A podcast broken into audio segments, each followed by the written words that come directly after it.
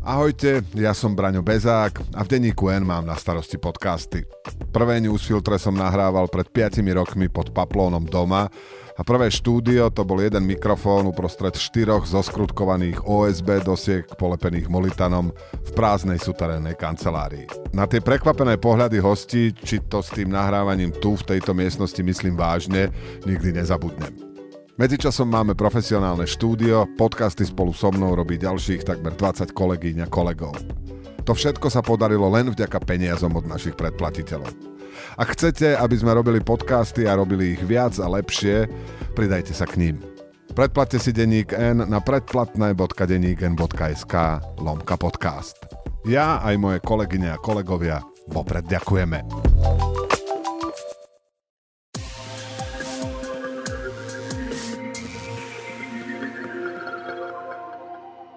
Počúvate podcast denníka N v redakcii. Ja som Monika Tódová a mojimi hostkami sú šéf-redaktorka denníka Sme Beata Balogová. Ahoj. Ahoj. Riaditeľka nadácie Zastavme korupciu Zuzana Petková. Ahoj. Ahoj. A reporterka portálu Aktuality.sk Laura Kelo. Ahoj. Ahoj.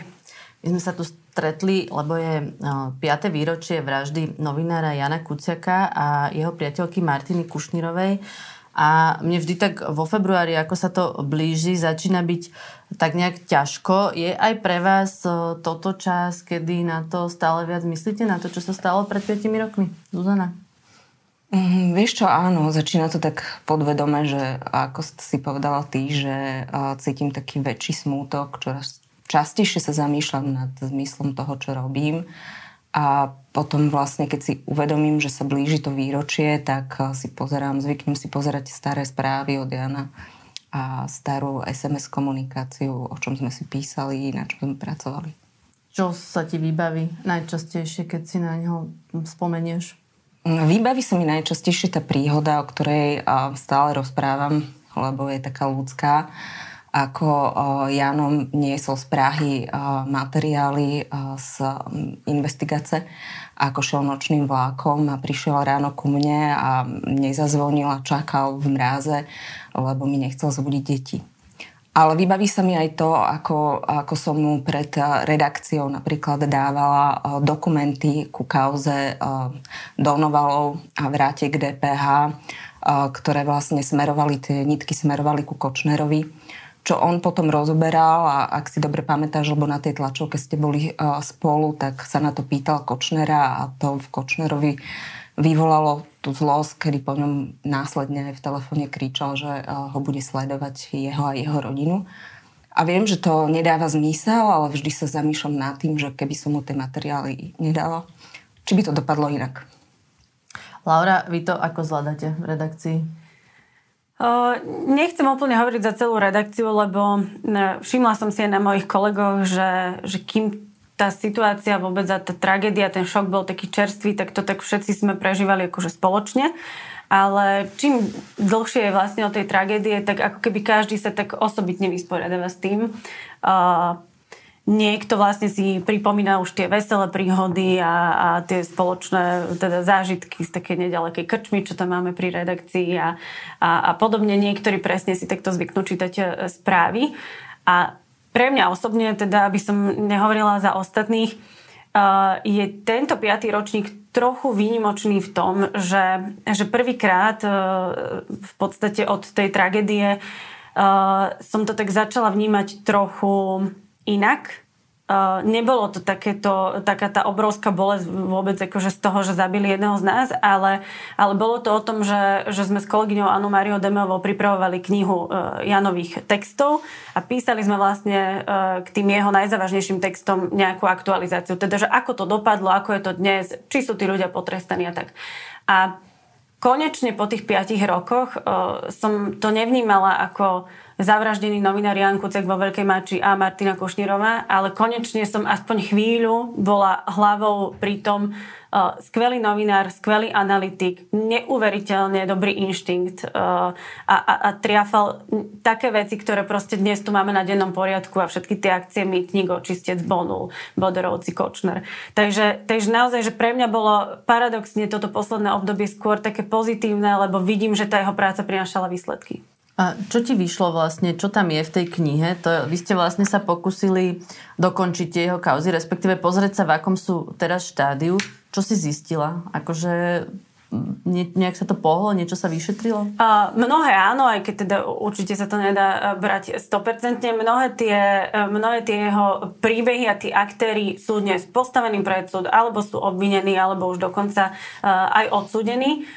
Taká celkom zaujímavá vec, to bol pomerne uh, taký nenápadný článok, uh, nenápadný v zmysle, že, že nevyvolal nejaký obrovský ošiaľ. Uh, z roku 2016 Jano si všimol, že je veľmi zvláštne, uh, veľmi zvláštny biznis medzi Všeobecnou zdravotnou poisťovňou a medzi súkromnou spoločnosťou a dochádza teda k nejakému, nejakému biznisu, že Všeobecná zdravotná sa stiahuje do novej budovy a celému to prípadalo zvláštne. Opísal ten celý systém.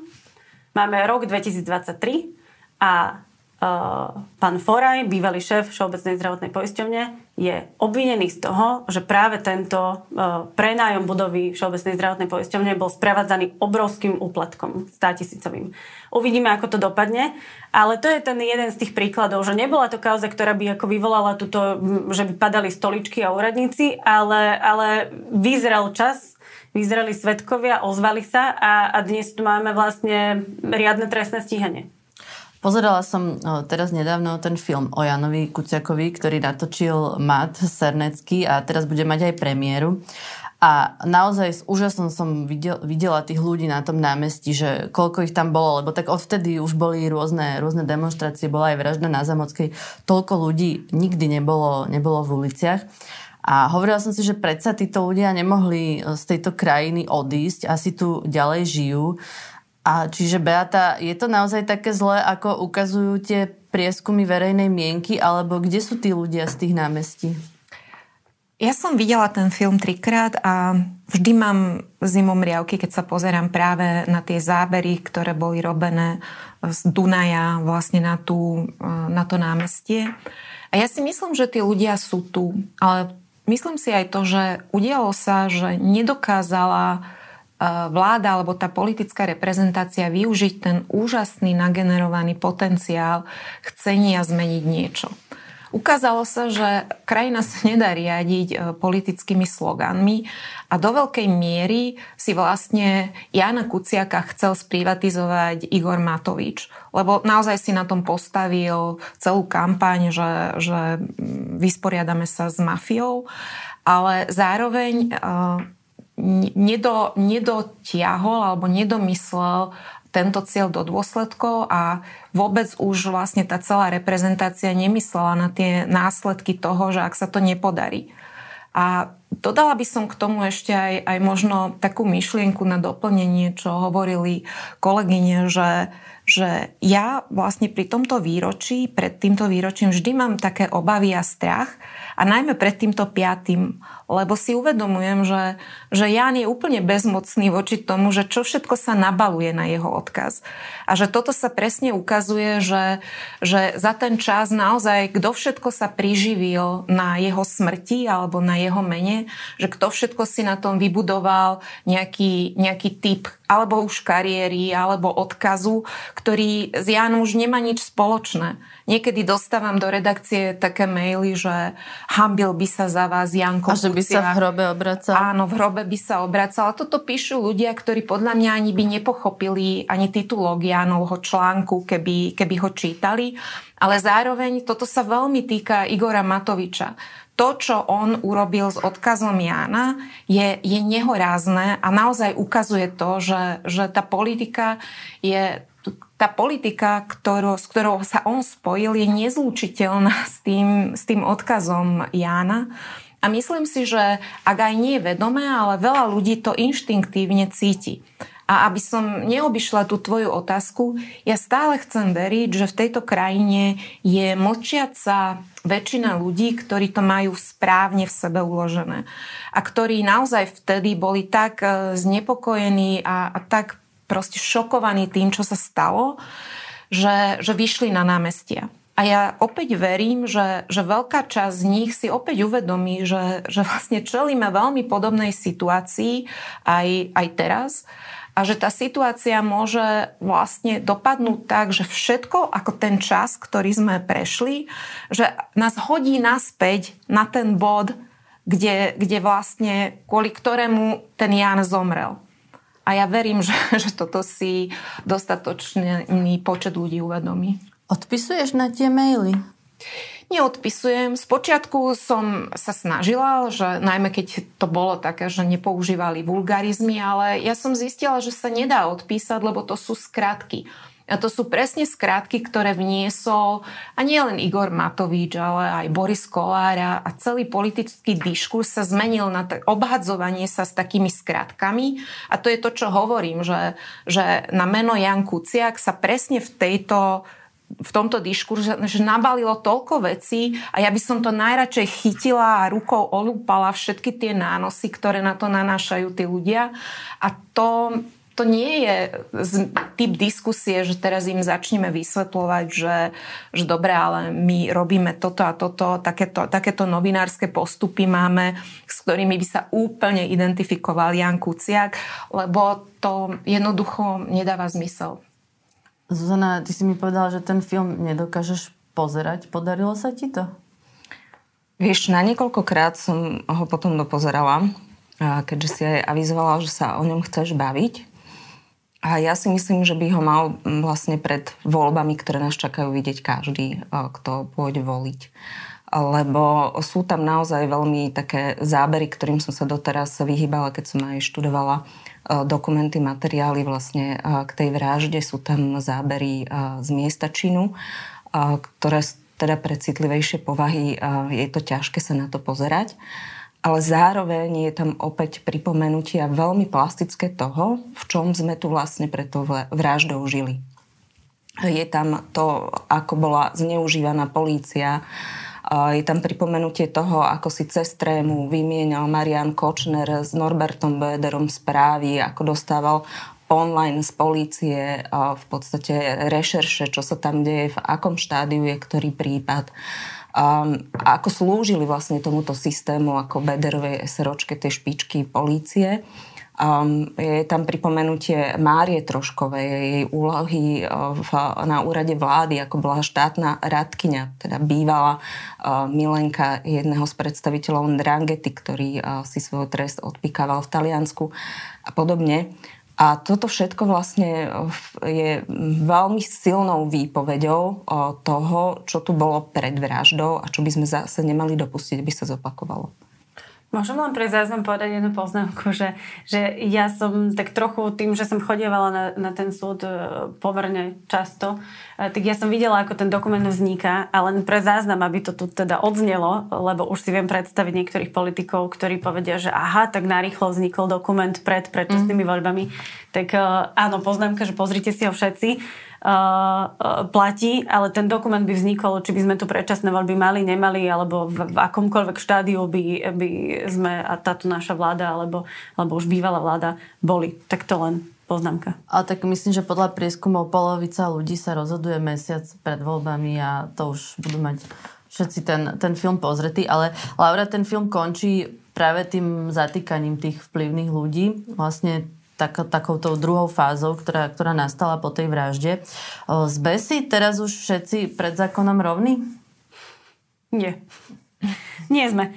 Uh, nie sme, aj keď ja, ja som v tomto zmysle ako pozitívna, lebo ja vidím ako tie, tie uh, rôzne trestné konania a vôbec aj výsledky tých trestných konaní, ale, ale na otázku, či sme si všetci rovní, nie sme. Poprvé, nie každý má toľko finančných prostriedkov a iných prostriedkov, aby si zaplatil plejadu advokátov, ktorých úlohou je už ani nie, že obhajovať ako v rámci trestného konania svojho klienta, ale ale vyslovene, že akože viesť nejakú šialenú vojnu proti vyšetrovateľovi, proti prokurátorovi, ktorí sú zväčša teda po jednom kuse človeka a, a teda nemajú jeden prípad na stole, ale desiatky a, a to, čo sme svedkami, je, že, že proste príde plejada advokátov, ktorá každý, každý má nejakú svoju úlohu.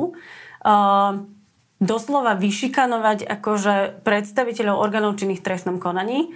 A, a momentálne sme svetkom, že tu cez tlačovky si odkazujeme, že kto, kto čo ako si e, odpíka, kto príde o aké miesto, o aký výsluhový dôchodok. E, čiže nie, nie sme si rovní pred, e, pred zákonom. A konec koncov, kým tu budeme mať e, rozdelenú prokuratúru, dá sa povedať, a kým jedna časť prokuratúry bude upozorňovať na to, že je dvojaký meter zo strany vedenia generálnej prokuratúry pri posudzovaní niektorých podobných alebo rovnakých prípadov, tak proste nie sme si rovní pred zákonom. Akože viem, že Žilinka je problém, tajná služba je problém a podobne, ale aj tak mám pocit, e, keď, aj keď som to videla po tých piatich rokoch, že sme sa vlastne strašne posunuli, že tu sa vlastne dejú veci, ktoré absolútne boli nepredstaviteľné pred tou vraždou a možno aj krátko po nej. Nie je to tak, Beata?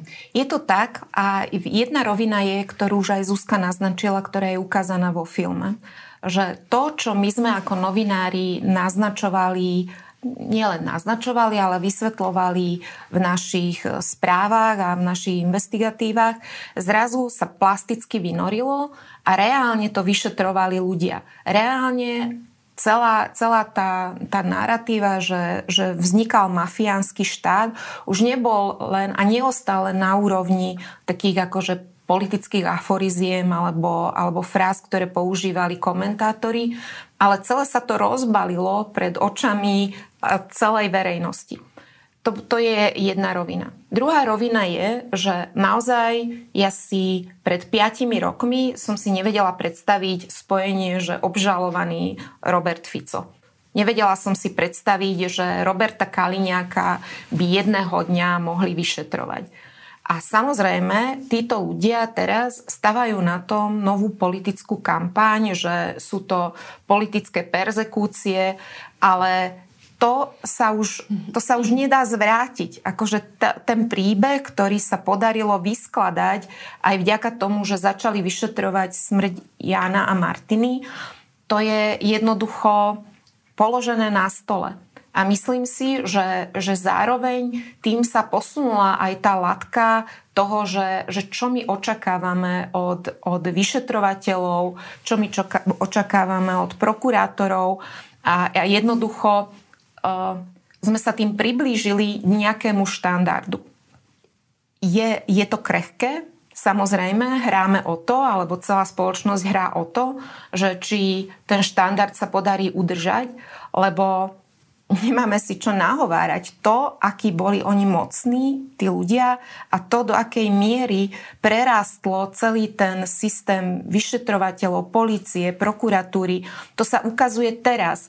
Lebo, lebo naozaj vidíme, že ako keby si pretláčali ruky vlastne vyšetrovatelia rôznych skupín, alebo prokurátori, alebo aj Žilinka. A tu sa ukazuje, že, že jednoducho ich vplyv bol tak hlboký, že, že to nie je jednoznačné a stále uh, môžeme mať pocit, že, že ako môžeme spadnúť naspäť na ten bod.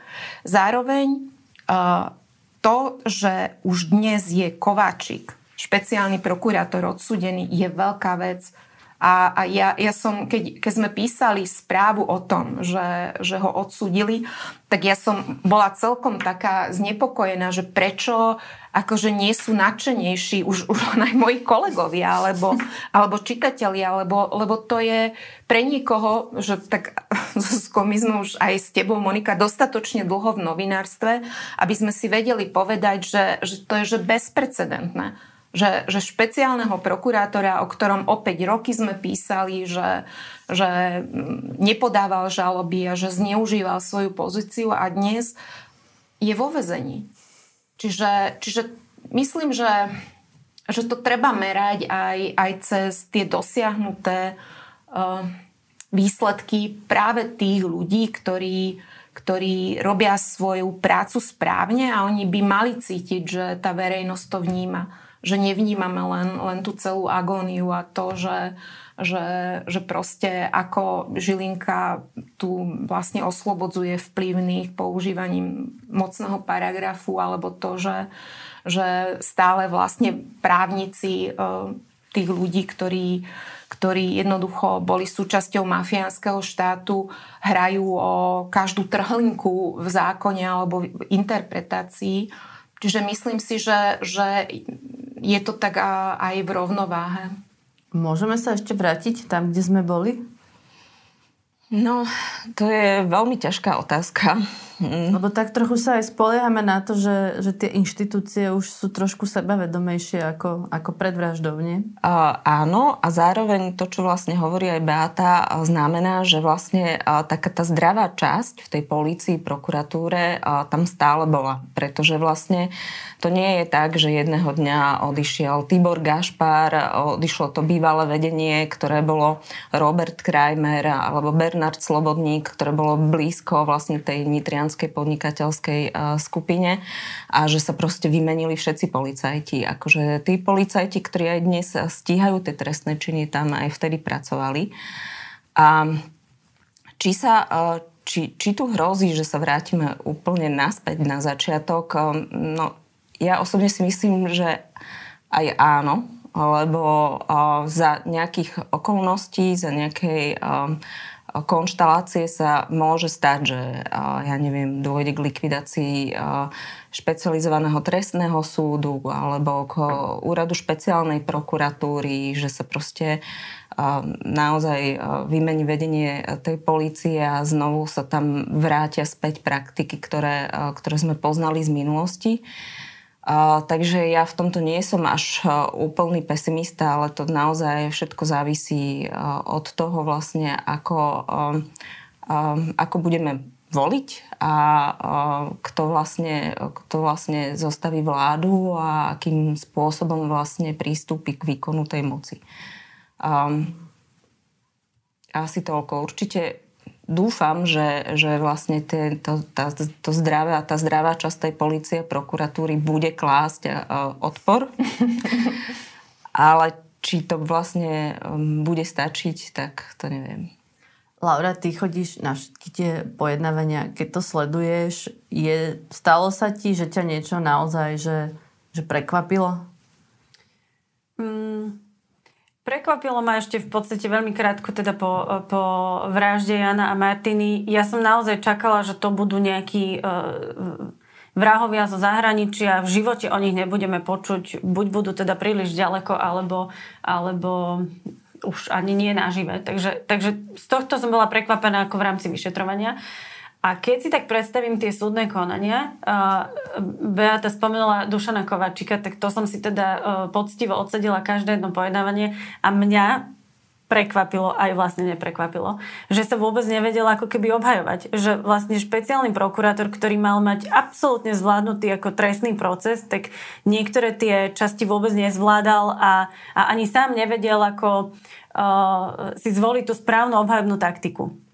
A ešte ma jeden moment prekvapil, keď prišiel Bernard Slobodník, bývalý policajný funkcionár, ktorý teraz spolupracuje s policiou a priznáva sa k vlastnej trestnej činnosti, ale aj teda k ostatným, že prišiel na, na pojednávanie vo veci vraždy Jana Kuciaka a podal tam svedectvo o tom, ako, ako vyzerala tá panika medzi Bodorom, Ficom a všetkými tými policajnými funkcionármi po vražde Jana a Martiny ako sa tam stretávali na tom šiestom poschodí nedaleko policajného prezidia v Bratislave, ako sa tam nosili proste 15 cm kôpky e, spisov a, a Gašpar to tam mal študovať a podávať hlásenie Ficovi a, a, a Bodor sa tam hral na nejakého vyšetrovateľa a teraz zisťoval, kto si s Kuciakom písal, nepísal a kto má aké, aké e, s ním známosti.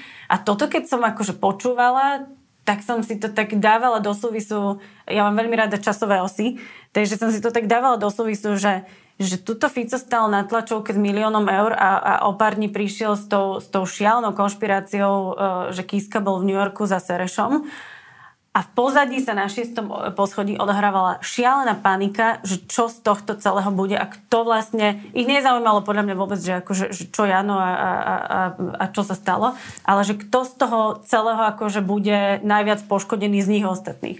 Takže to ma, ako ten príbeh, jak to tak spojil celé, to ma svojím spôsobom fascinovalo, ale ako aj desilo. V podstate oni museli tušiť od začiatku, že Kočner je podozrivý, lebo minimálne o tých lustráciách aj Bodor vedel, keďže si o tom s Kočnerom písal, nie? A hlavne tá panika uh, a ten strach, ktorý musel v nich začať vrieť, že kto všetko sa tejto vraždy vystraší a kto všetko prehovorí, musela byť neuveriteľná.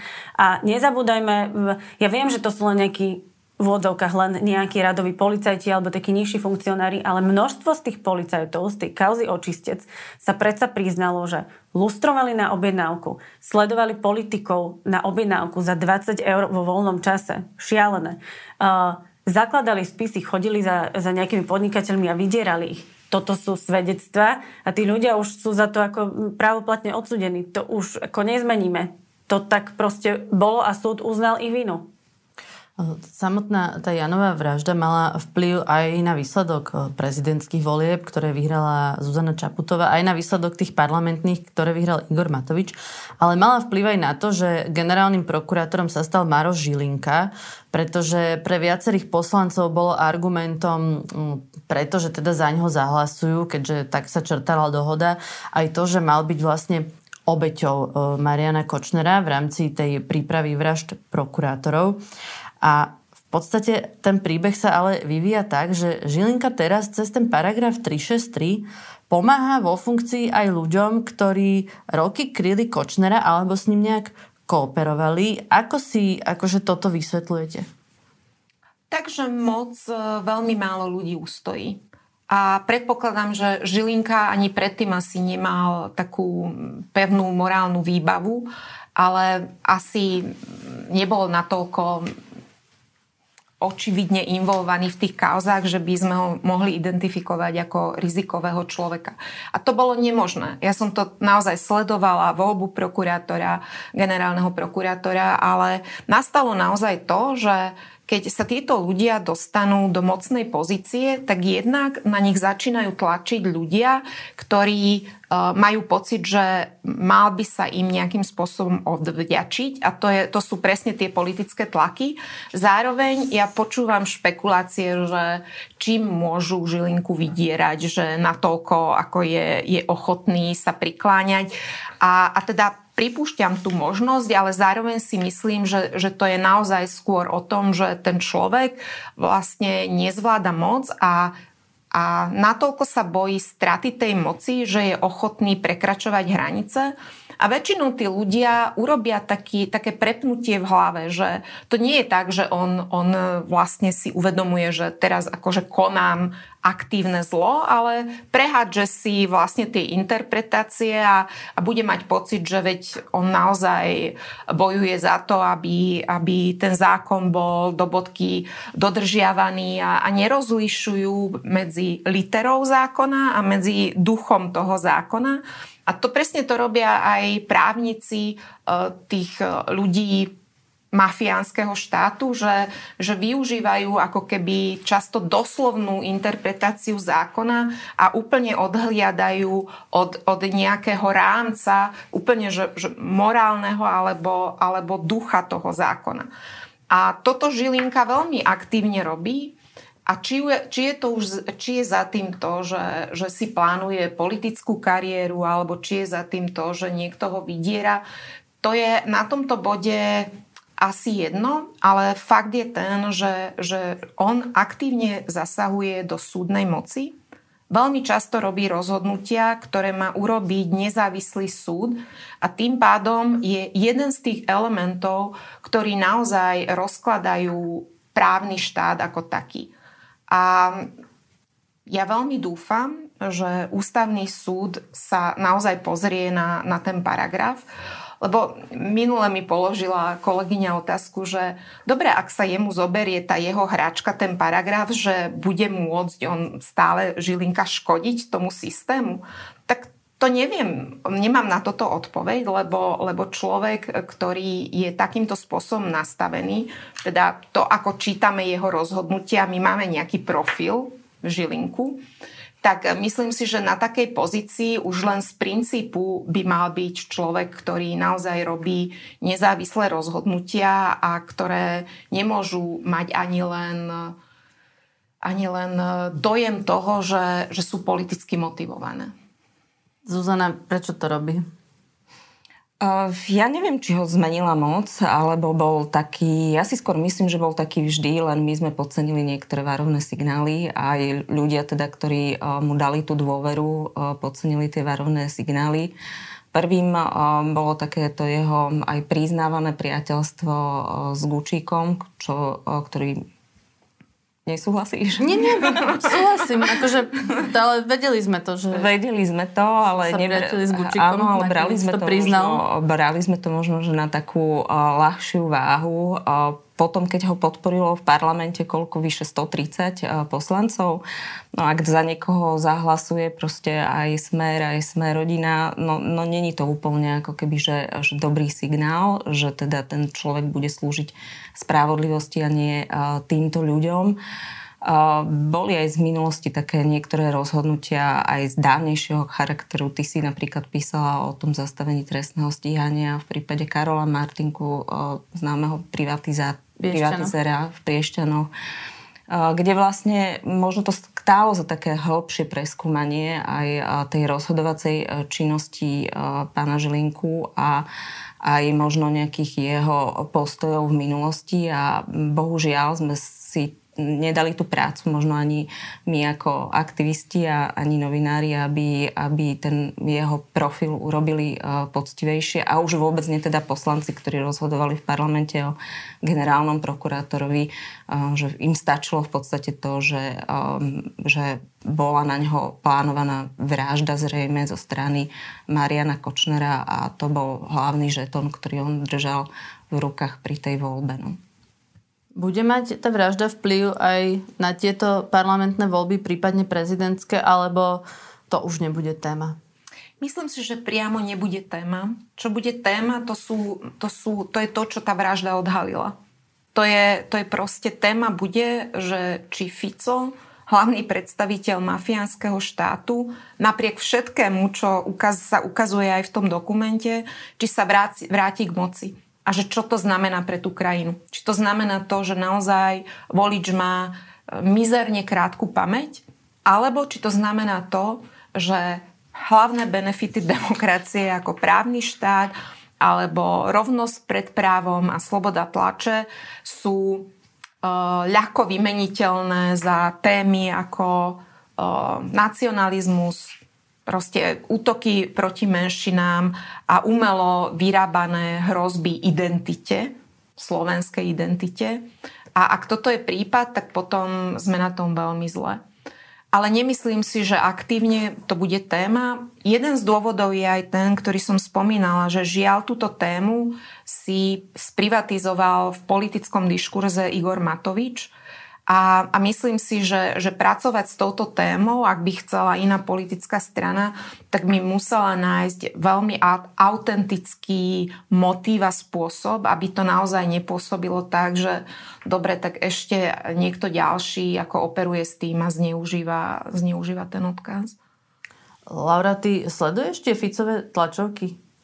Vlastne, čo ty cítiš, keď tam stojí Tibor Gašpar a hovorí vlastne o tom, že tu nie je právny štát. Špeciálne po tom, čo aj ho vidíš v tom filme, ako tam vlastne stojí na tej tlačovke, keď sme, keď sme zverejnili, že Jana zavraždili, kedy on vlastne musel vedieť, že, že kam, to, kam to bude smerovať a, a potom ešte bol schopný rozprávať o drogovej stope a, a dnes ako úplne, že bez hamby.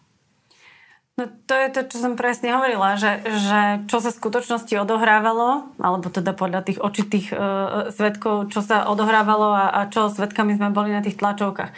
No a tá súčasnosť. E, ja asi v krátkosti poviem, nechcem hodnotiť proste ich obhajobnú taktiku, to, to, nech si to teda e, režírujú ako chcú, ale mne je z toho v zásade tak akože až smiešno, že tam stoja vlastne ešte aj s advokátom Mariana Kočnera, čiže ako celé sa to nejakým spôsobom prepája. Uh, je mi nechutne a nevoľno uh, z, tých, z tých rečí, že počkajte a ešte sa uvidí, kto Kuciaka vlastne zabila, kto všetko v tom má prsty. Uh, z tohto mi je že úplne že zle.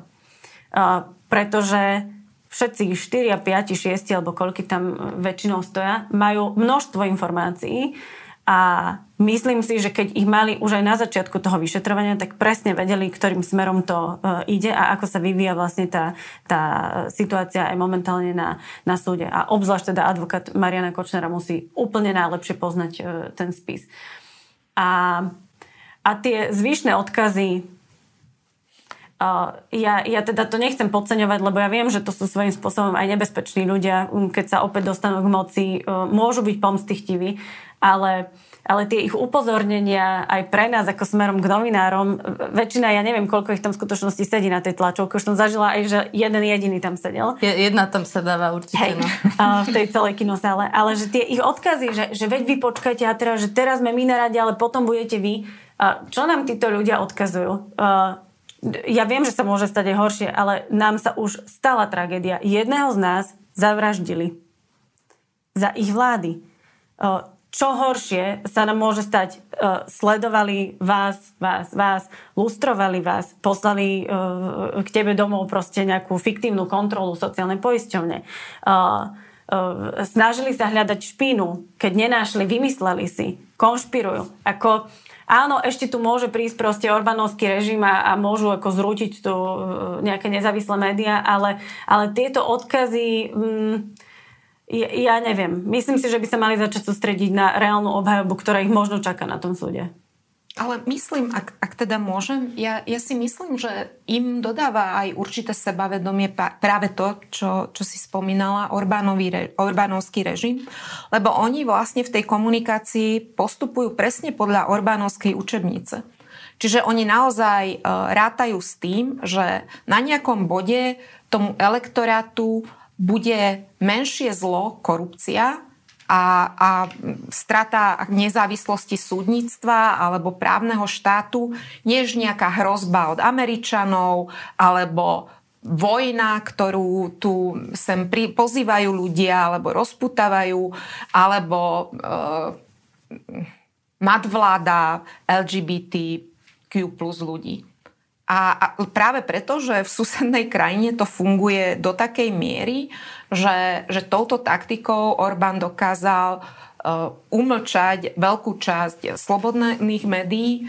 A, a myslím, že, že toto im pomáha, lebo vlastne ak, ak si rozoberieme do dôsledkov, čo oni hovoria, presne to, čo, čo Laura hovorí, že, že je to smiešne. Ako, ako vo svojej náhote, ako nejaké blabotanie o Šorošovi, nejaké blabotanie o tom, že, že tuto prebiehajú politické persekúcie, je smiešne, ale čo už nie je smiešne, že určitému počtu elektorátu to dáva zmysel a to, čo Monika hovorila na začiatku, že veľká časť týchto ľudí bola na námestiach. Čiže a, a to už prestáva byť smiešne a vtedy si myslím, že, že tá, tá, tá, to ich rozhodnutie, lebo tak oni bojujú o svoju existenciu, akože to je pre nich existenčné. Akože myslím si, že, že to nie som originálna. Viac ako politický súboj, áno, je to, áno, je to, je to, je to existenčný zápas o tak, ich slobodu. Presne tak. A ja vidím trošku rozdiel medzi Fidesom a Smerom v tom, že Smer je oveľa viac podľa mňa ovládaný podnikateľmi z pozadia.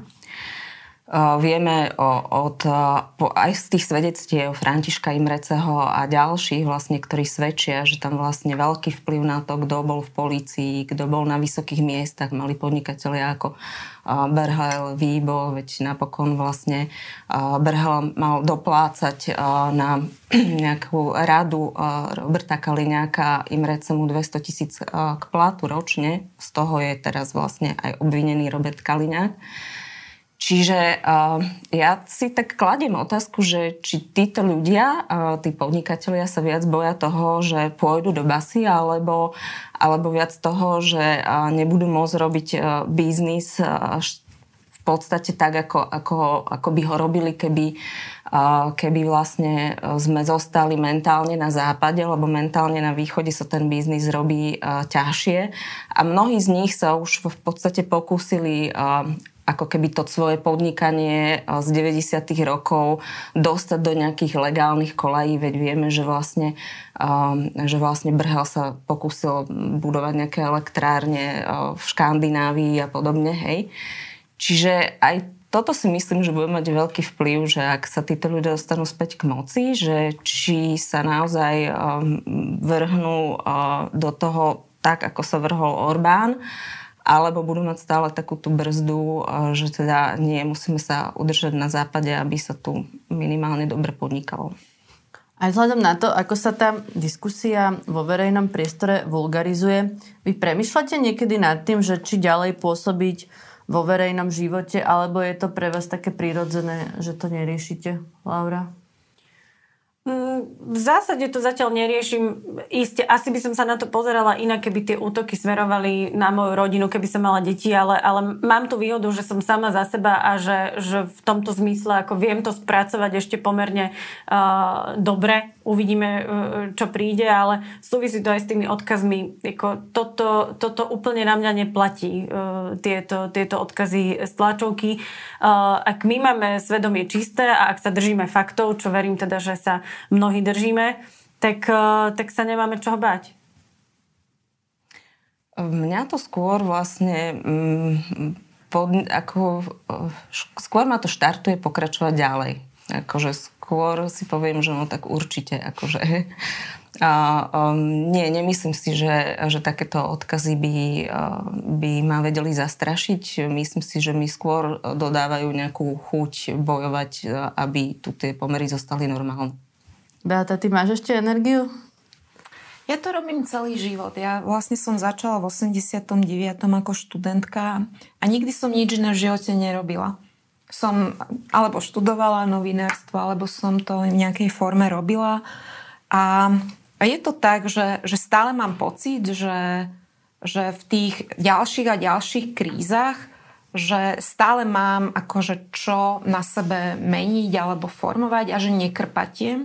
A to je veľká výhoda novinárskej práce, že, že ak to človek naozaj robí s takou aj zvedavosťou alebo že to neberie len, že tak idem ráno do práce a, a skončí a idem domov, že, že, že sa to nedá oddeliť od, od toho samotného ľudského osudu, že kto sme. A, a tým pádom, keby som to oddelila jeden deň, tak uh, asi by som stratila nejakú takú veľkú časť aj svojej identity a musela by som veľmi rozmýšľať, že, že ako to nahradím, alebo že, že kto budem...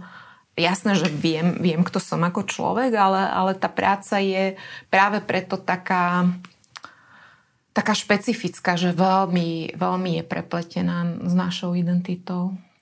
My vlastne tento podcast zverejňujeme v pondelok, čiže čaká nás Kuciakov týždeň. Čo všetko chystáte k výročiu vraždy? Viem, že my budeme mať debatu v Cvernovke vo štvrtok, ktorú bude moderovať Dušan Mikušovič. Hostiami budú Eduard Heger, Maria Koliková a Juraj Šeliga. Laura, vy máte akcie celý týždeň, povedz nám aké. O, ideálne je riadiť sa našim webom, lebo tam hore máme takú záložku, že týždeň Jana a Martiny máme v pondelok vlastne aj krst tejto knihy. Máme tam diskusie, v útorok máme premiéru filmu, ktorú, ktorý sme tu teda trochu načrtli. Uh, takže budú samozrejme pozvaní aj rodičia, lebo tak toto máme uh, každý rok a potom máme ešte nejaké uh, aj premiéry teda toho filmu po Slovensku, uh, myslím, že koncert v Prešove a, a v, v Žiline. Takže, takže tak rôzne, ale všetko to máme na webe, tak môžu si ľudia pozrieť, prihlásiť sa. Zuzana, ty si budeš ako pripomínať? Ja si tiež budem pripomínať diskusiou s Marekom Vagovičom, kde bude okrem mňa aj prokurátor Harkabus.